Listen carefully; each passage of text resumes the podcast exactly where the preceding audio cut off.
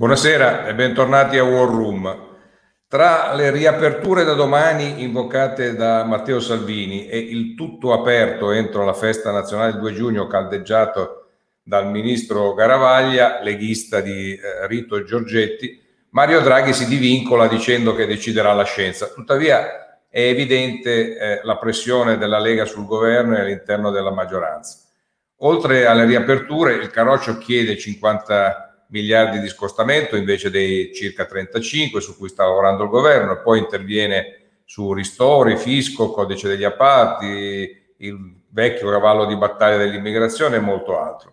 Ma di quale Lega stiamo parlando? Quella di lotta o quella di governo? Quella con forti radici nel nord o quella nazional salviniana? Quella integrata nel centro-destra con cui governa in tantissime regioni o quella che rimpiange il governo populista con i grillini, quella sovranista amica di Orban e Le Pen o quella che è parte integrante del governo europeista e atlantico di Draghi. Con la nascita dell'attuale esecutivo la Lega ha fatto una inversione a U, anzi a UE intendendo Unione Europea, una conversione moderata, maturata in una notte che rende lecito domandarsi se l'abbandono del radicalismo populista da parte di Salvini sia cosa vera e duratura o piuttosto puro opportunismo, una scelta destinata a rivelarsi precaria, momentanea. In ogni caso parliamo di una Lega ambigua che rappresenta più cose contemporaneamente con Salvini che allo stesso tempo, per dirla pirandellianamente, uno nessuno e centomila. Furbizia tattica che paga elettoralmente o furbata che sarà sanzionata dagli elettori. Ne parliamo con due professori, Massimo Adinolfi, professore di filosofia teoretica all'Università Federico II di Napoli, editorialista del Mattino e, dire- direttore di una scuola di politica che si chiama Polimina, o Polimina, non so se l'ho detto giusto, bentornato Adinolfi. Eh, Giovanni Orsina, professore di storia contemporanea, politologo, editorialista della stampa e direttore eh, alla LUIS di una scuola di, di government e bentornato anche a te e ne parliamo anche con un giornalista politico molto addentro alle segrete cose dei partiti che è Carmelo Lopapa di Repubblica, benvenuto.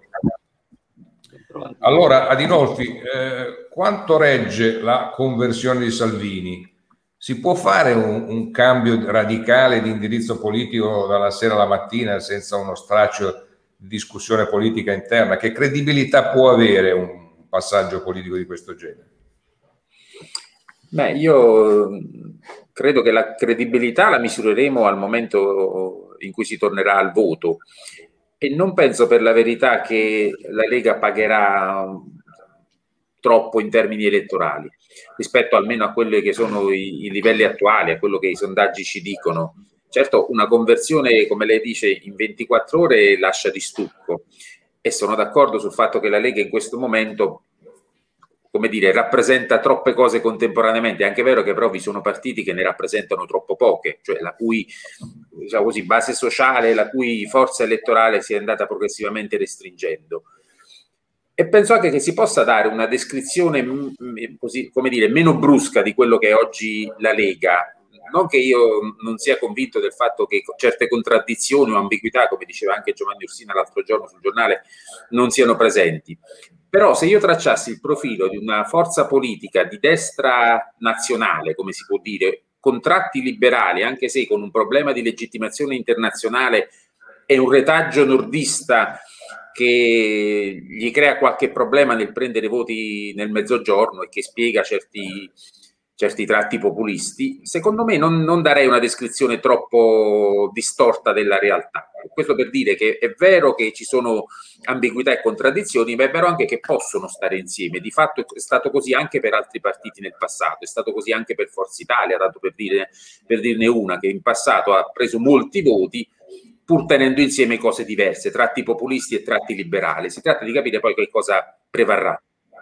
Sì, eh, molti voti, poi però bisogna governare, quindi bisogna capire una volta che quei voti li hai presi e ti, portato, ti hanno portato alle soglie di Palazzo Chigi, se, se, poi li riesci a utilizzare. Ma Orsina, secondo te è più credibile il Salvini versione, è più reale, più diciamo nature, il Salvini versione papete eh, quella del governo Conte 1, eh, quello dell'opposizione Conte 2 o il Salvini moderato che convinto da Giorgetti fa l'europeista e non suona più ai citofoni de- degli immigrati presunti spacciatori?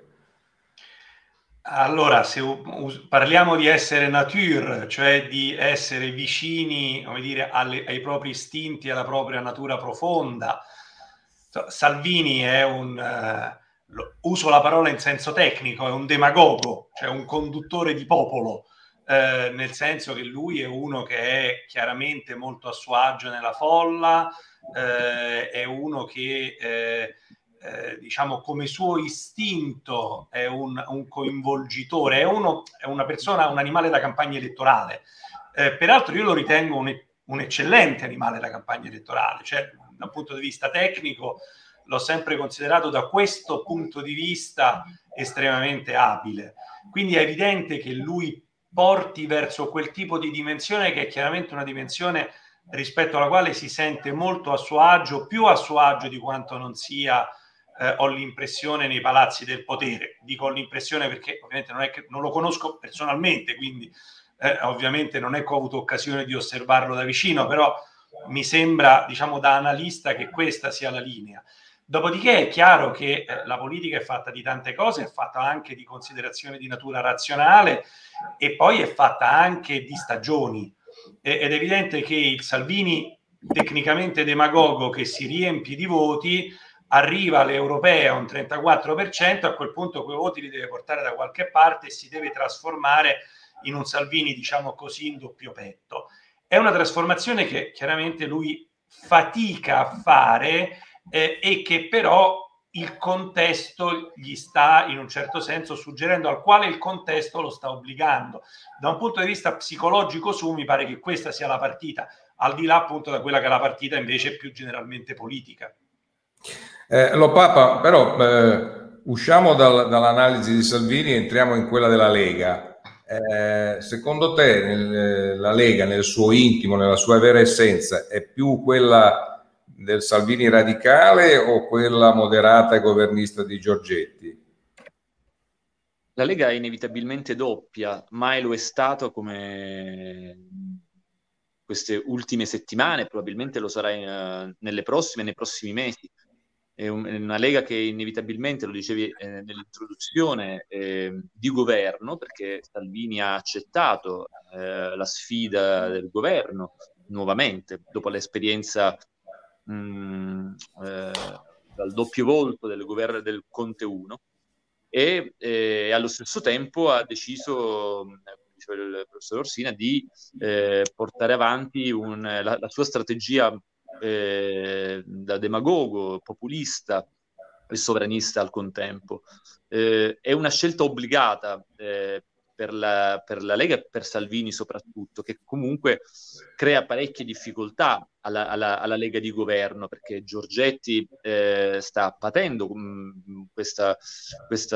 l'atteggiamento di di, di, di, Salvini. Ricordiamo che qualche settimana fa, quando il governo, anzi dieci giorni fa, quando il governo ha deciso il Consiglio dei Ministri l'ultima decisiva stretta fino al 30 aprile, negli stessi minuti in cui Giorgetti eh, e Garavaglia eh, approvavano, sostenevano la scelta del governo Draghi di, di chiudere nuovamente il paese per eh, quest'ultimo, speriamo, mese, eh, negli stessi minuti Salvini eh, strattonava l'esecutivo e sosteneva l'opportunità di riaprire a giorni. Ehm, eh, l'ala governativa del, della Lega sta, sta, soffrendo parecchio queste tensioni, ma, ma la leadership eh, precaria e ambigua, per usare due espressioni del tuo interrogativo iniziale eh, di Salvini, perché una leadership a, mh, che appare tanto solida quanto allo stesso tempo è precaria, eh, porta a questa situazione. Perché è precaria? Perché eh, è una leadership insidiata a lungo termine, non certo nell'immediato, dalla, eh, dalla mm, eh, forza e eh, dal consenso crescente di Luca Zaia all'interno e dalle pressioni eh, evidenti e inevitabili esterne di, di Meloni, del, di Fratelli d'Italia. L'unica forza politica che in questo mese questo primo mese di esperienza Draghi eh, sta eh, crescendo nei, nei consensi, nei, nei, sondaggi. Questo Salvini lo patisce tantissimo e i suoi atteggiamenti, le sue uscite, anche scomposte di queste settimane, sono frutto proprio di questa, di questa ecco, tensione. Ma, ma, secondo te, quando, quando, stamattina si leggeva sui giornali eh, del fatto che potrebbe, esserci messa, mess, potrebbe essere messo in discussione il ministro Speranza, questo secondo te è frutto del, della componente salviniana della Lega che preme per eh, portare a casa uno scalpo e offrirlo a, alla propria componente elettorale più radicale? Per fare un esempio. È un auspicio sicuramente di, di Salvini, ma eh, tale resterà perché, mh, lo ricordiamo, eh, il presidente Draghi ha blindato eh, la, la, la, il ruolo e la, figura di, di, speranza della quale non, non, intende privarsi e quella è una precisa scelta di campo di, di Draghi. Certamente lo scalpo di, di speranza, eh, politicamente parlando, servirebbe come a, a Salvini, ma credo che si arriverà a un'uscita progressiva dal, uh, dall'emergenza, nelle, speriamo, nelle prossime settimane, nei prossimi mesi, senza questo sacrificio politico. Eh, Adinolfi, mm, diciamo, secondo te ehm, eh, la Lega è, è, avrebbe convenienza di più a eh, cercare di attrarre ed ereditare i voti di Berlusconi, che ormai è sempre più fuori dalla scena, o a battagliare con la Meloni per contendersi il voto di destra? Insomma, quanto possono coesistere la Lega che ha come base sociale le imprese, i lavoratori del nord e quella centro-meridionale che Salvini ha intercettato nel resto del paese? È, è difficile a dirsi. Io penso che eh, alcune cose Salvini non le mollerà, cioè basta migranti, no legge Zan, e non so, certi riflessi che un tempo si sarebbero detti legge e ordini, Salvini non li mollerà perché eh, ne descrivono la fisionomia di leader della Lega in questo momento. Tuttavia, e questo è il problema che ha davanti, eh, se dovessi giudicare razionalmente sul piano dell'offerta politica, che comunque dovrà ristrutturarsi e riguarda l'intero campo politico nel nostro paese nei prossimi mesi, mi verrebbe più naturale di pensare insomma, che puntare sui voti di centro, sui voti diciamo così di Forza Italia eh, avrebbe più senso. Io credo che quello che ha perso la Lega dalle europee fino ad oggi è, è già abbastanza, diciamo. Mi pare difficile che vada sotto il 20% e mi pare più facile immaginare che recuperi voti Uh, prendendoli, pescandoli al centro. Questo però significa, insomma, pone tutti i problemi che venivano detti, di equilibri interni, Quindi, di rapporti. Scusa se ti interrompo, quelli che ha perso sono voti moderati secondo te? Quelli che ha persi sono i voti mh, che ha perso dopo una, un errore politico grande e che ha danneggiato innanzitutto l'immagine del leader, perché eh, non, che, eh, non dimentichiamo che i voti che aveva guadagnato alle europee erano altrettanto rapidamente cresciuti nel giro di, di un anno poco più, cioè era eh, salito, aveva raddoppiato addirittura i suoi consensi durante il, eh, il governo giallo-verde e quindi non erano voti che, come devo dire, eh, erano radicati nella base tradizionale e sociale della Lega. Dopodiché, eh, ora il, il, problema è che la, la concorrenza sui temi diciamo così, populisti di Giorgia Meloni e di Fratelli d'Italia è, naturalmente più avvertita che non quella di Forza Italia, di cui non si avverte una presenza incisiva, diciamo così, in questo momento per le difficoltà del leader e per un problema complessivo che ha quel partito e quell'area politica. Per cui io penso che sarebbe razionale puntare su quello, però c'è il problema che eh, la credibilità di Salvini, come dicevo, e la sua figura di leader è invece legata ad altri temi e questo è una contraddizione. Se vogliamo. Eh, Orsina, aggiungiamo un, un, altro elemento che è quello, eh, diciamo, della, chiamiamola collocazione internazionale. Eh, si può essere contemporaneamente eh, nel governo Draghi europeista e atlantista come, come, come, non mai e nello stesso tempo andare a dialogare con Orban eh, andare a cena con la Le Pen e quant'altro. Ma secondo me in realtà si può fare, eh, si può fare in questo momento, eh, poi eh, perché si può fare in questo momento? Ma perché noi non, non, lo sappiamo in realtà in che direzione muoverà l'Europa. Cioè, noi siamo in un momento di grandissima fragilità e grandissima trasformazione. L'Europa, eh, diciamo, ha fatto con Next Generation EU il minimo sindacale per sopravvivere. Non che il Next Generation EU sia una cosa piccola, però rispetto alla tragedia della pandemia, cioè la scala della pandemia è stata, è stata una sfida enorme che ha avuto una risposta molto consistente, che però in qualche modo è una risposta proprio direttamente alla sfida, cioè non fa fare un salto in avanti alla costruzione europea, era quello che serviva per rispondere alla sfida.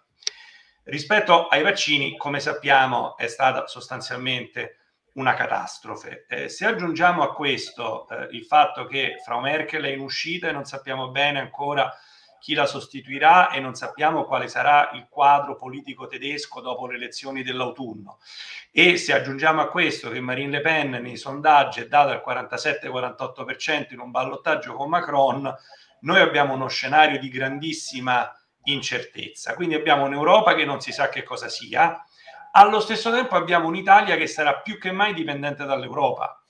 Quindi abbiamo un doppio movimento, un'Italia che sarà fortemente dipendente da una creatura che è profondamente in crisi e che non si sa che cosa sarà.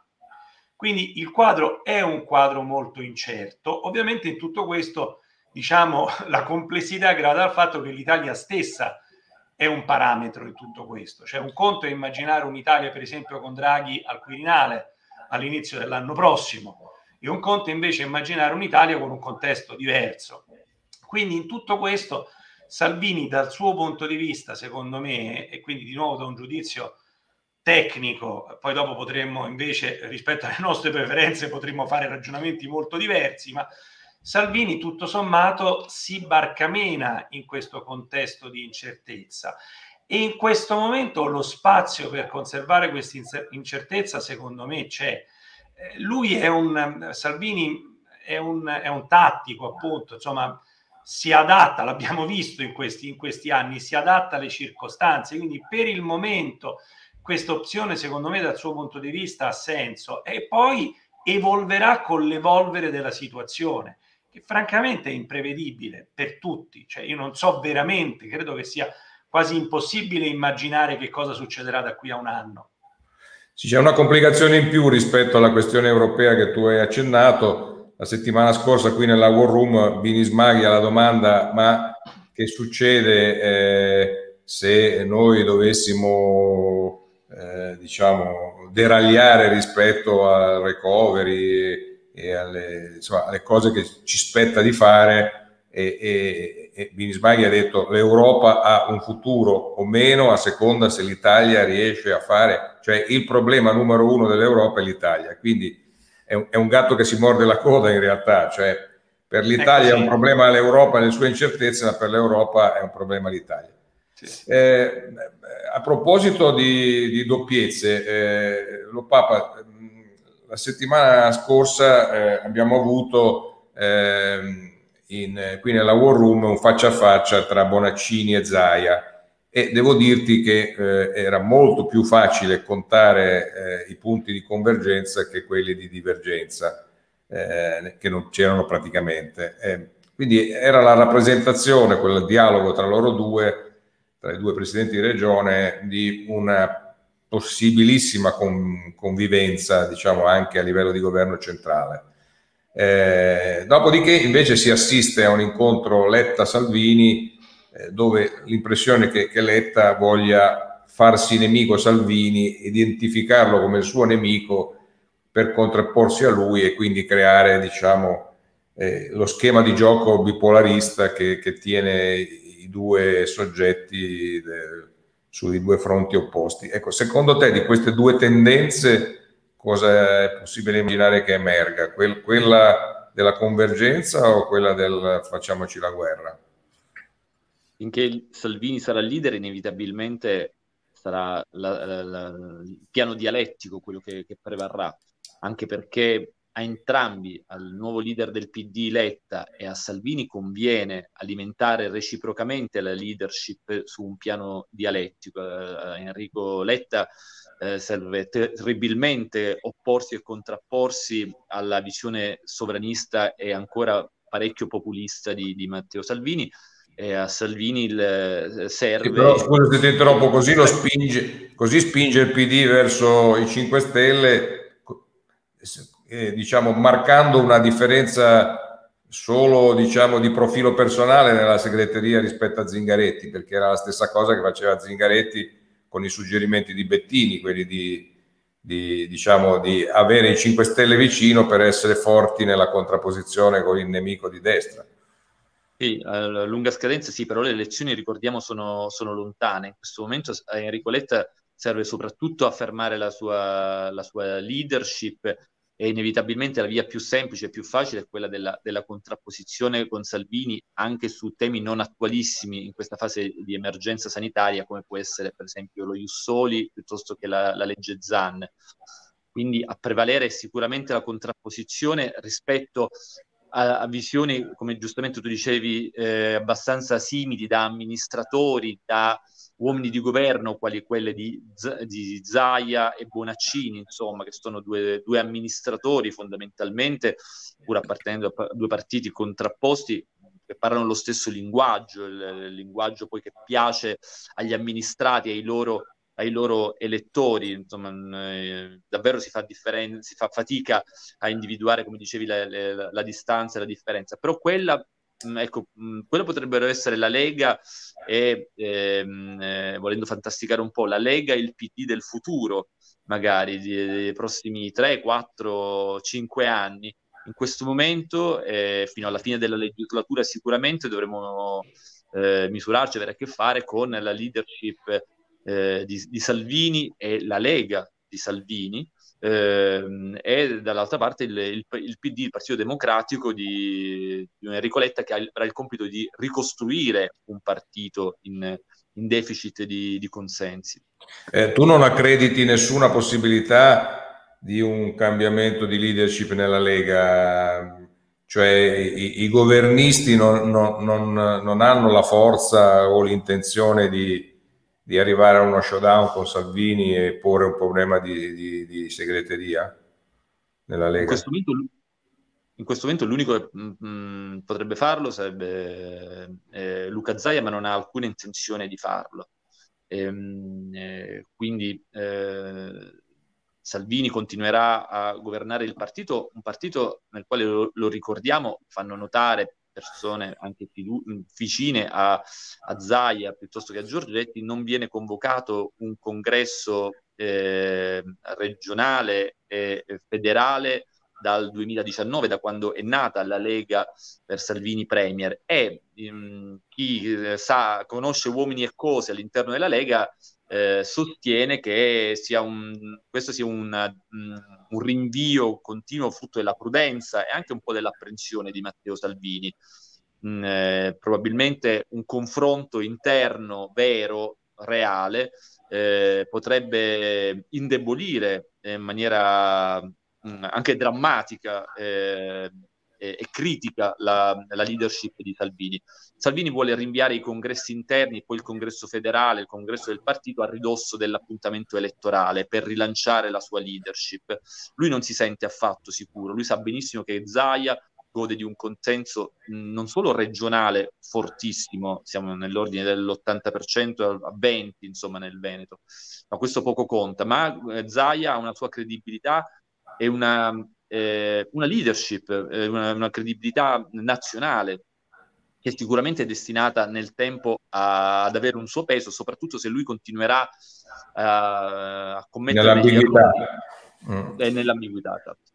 eh, Adinolfi, eh, so che tu sei un appassionato di scacchi. Eh, secondo te eh, una mossa che, che che Salvini potrebbe fare, che sarebbe conveniente per lui fare, è quella di entrare nel, nel PPE e quindi giocare una partita più esplicita nel, nello scenario europeo e contemporaneamente essere laddove c'è già Forza Italia ed essere pronto a ereditarla nel momento in cui sarà definitivamente posta una pietra sopra il partito di Berlusconi.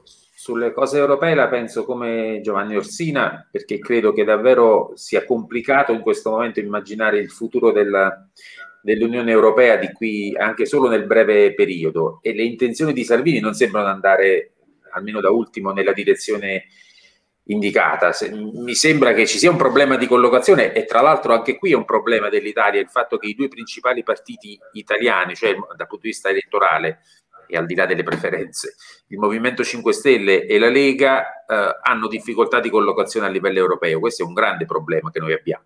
Il fatto che un tempo questi impacci non potevamo prenderci qualche libertà, ma impacci simili non ne avevamo. Adesso ci troviamo in una situazione in cui i principali partiti italiani eh, non hanno una chiara collocazione politica a livello europeo e non mi pare che la Lega sia, almeno Salvini diciamo meglio, sia orientata nel, nel senso di un'adesione al partito, al partito, Popolare.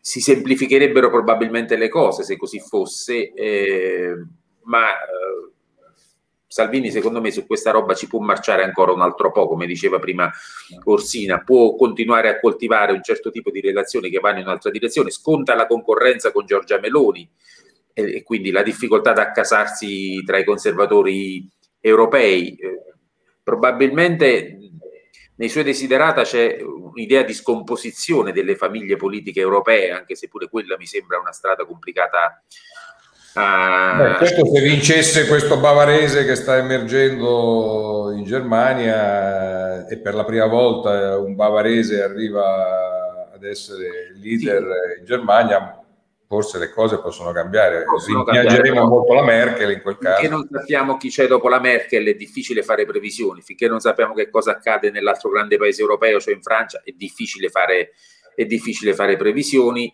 e finché eh, si può tirare avanti nell'ambiguità, secondo me, eh, Salvini che non rinuncia facilmente a certi rapporti, a certe relazioni, anche a certe simpatie potremmo aggiungere, guardando anche al di fuori dei confini dell'Unione Europea, questo nodo non, insomma, non verrà sciolto.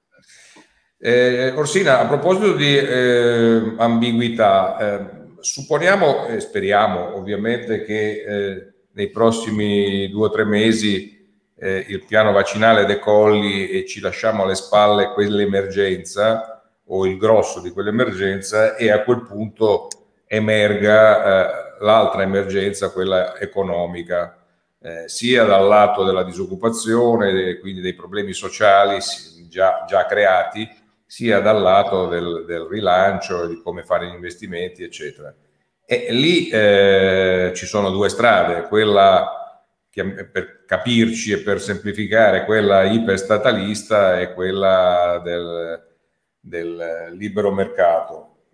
Le componenti, eh, la base sociale dell'elettorato della Lega incorpora entrambe eh, e non solo nella divisione nord-sud ma anche trasversalmente anche al nord.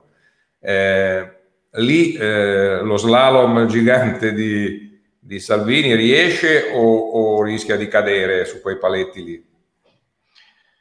Eh, ovviamente non, non, ho una risposta, il problema è esattamente, esattamente in questi termini.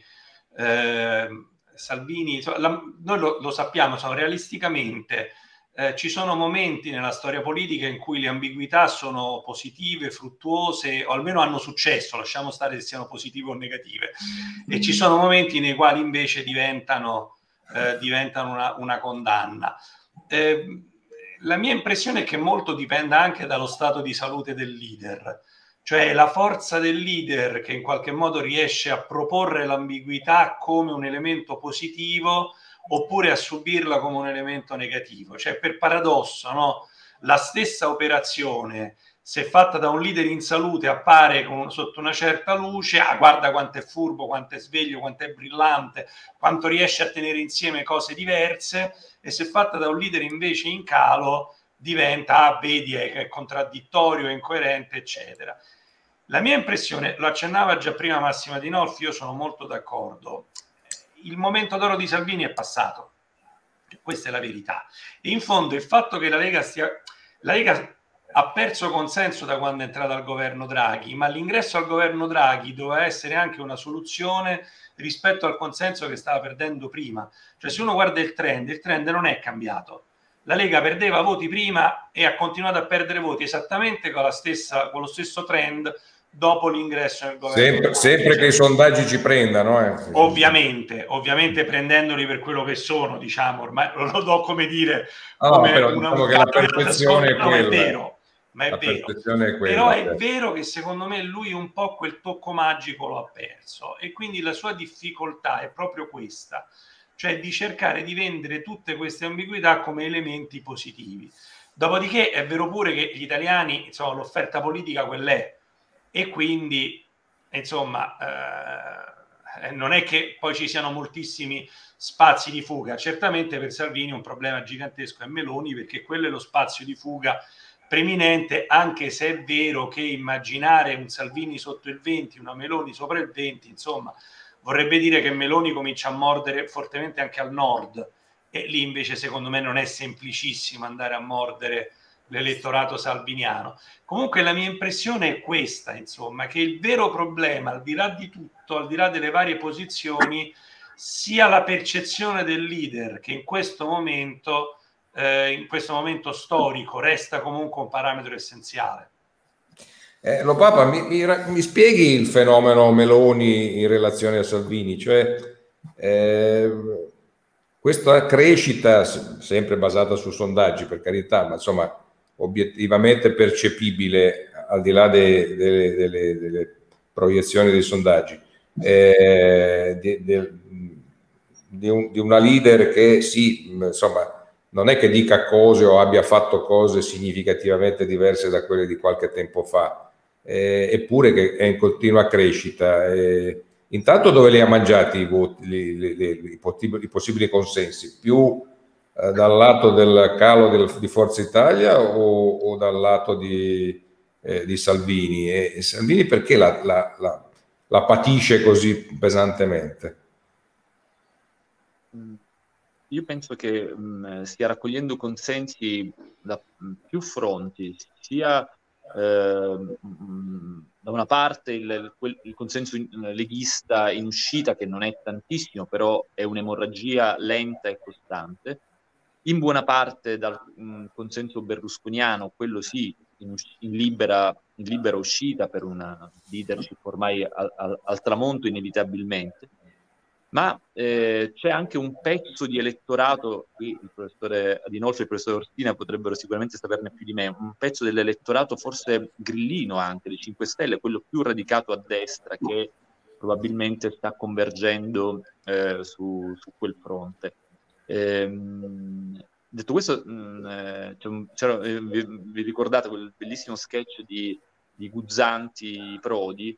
Eh, che, del, del, del, del, Prodi fermo, immobile come un semaforo. Ecco, la, la Meloni in realtà non sta facendo nulla eh, eh, non, di, di, clamoroso, di eclatante, semplicemente sta perseguendo la linea della coerenza eh, anche in maniera abbastanza stantia e ripetitiva, però è una coerenza che eh, l'elettorato sta in qualche modo premiando, un elettorato evidentemente di centrodestra anche più ampio rispetto a quello stretto, perché lei ormai per la prima volta eh, nella storia della destra italiana ha varcato anche eh, le colonne d'Ercole del, di Alleanza Nazionale, quel, quel clamoroso allora 12-13% forse una leadership così forte, decisa e, donna, lo ricordiamo perché questa è la grande, la grande novità, ehm, sta uh, premiando. E Salvini, in tutta la sua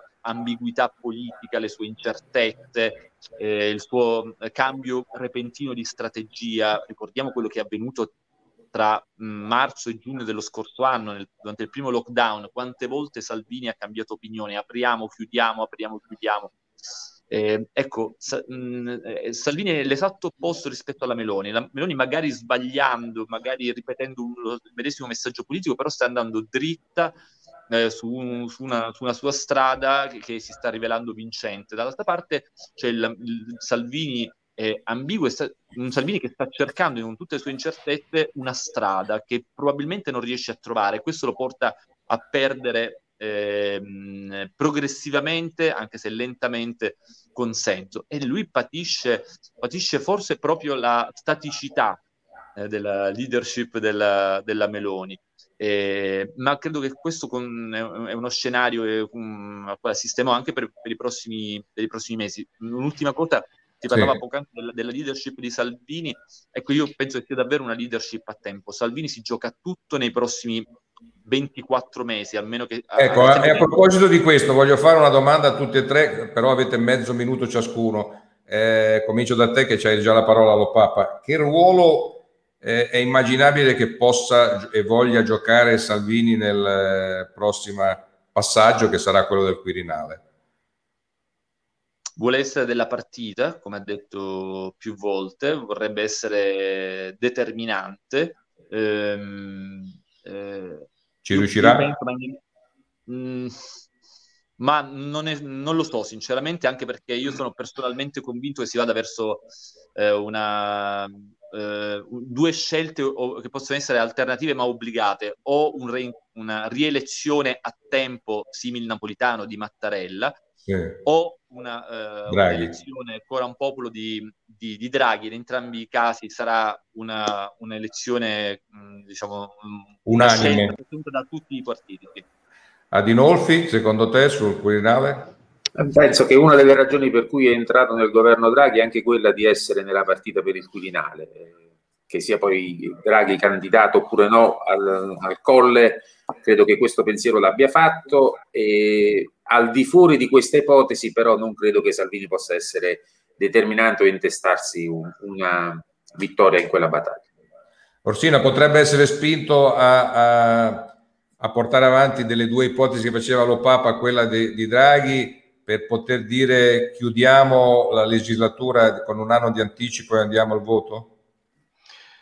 Ma in realtà Draghi mi sembra l'unico candidato che, possano, che possa presentare la coalizione di centrodestra, in verità, eh, nel senso che non è che abbiano molte altre carte da giocarsi, essendo comunque nel complesso in minoranza in questo, in questo Parlamento. Quindi se le cose si, dovete, si dovessero mettere molto bene con Draghi, però dobbiamo vedere come evolve il rapporto fra i due, anche il rapporto fra Draghi e Meloni, potrebbero fare quel tipo di scegliere quel tipo di opzione poi per andare al voto, oppure potrebbero appunto, come diceva lo Papa, confermare Mattarella che tutto sommato a loro andrebbe bene perché non pregiudicherebbe la scelta del prossimo capo dello Stato, sarebbe fatta dal, dal prossimo Parlamento nel quale la destra potrebbe o quantomeno avrebbe forti chance di essere, di essere in maggioranza. Quindi sono due soluzioni che potrebbero andare bene entrambe a Salvini e come diceva Dinolfi, è entrato al governo, secondo me, per tenersi queste due opzioni, un controllo su queste due opzioni, anche, non solo, ma anche. Bene, abbiamo sviscerato la doppiezza un po' debole eh, di Salvini, credo che sia stato un utile ragionamento. Ringrazio Massimo Adinolfi, Carmelo Lopapa e Giovanni Orsina di essere stati con noi. Noi ci vediamo sempre alle 17.30 qui nella War Room. Arrivederci. Grazie. Arrivederci, buonasera.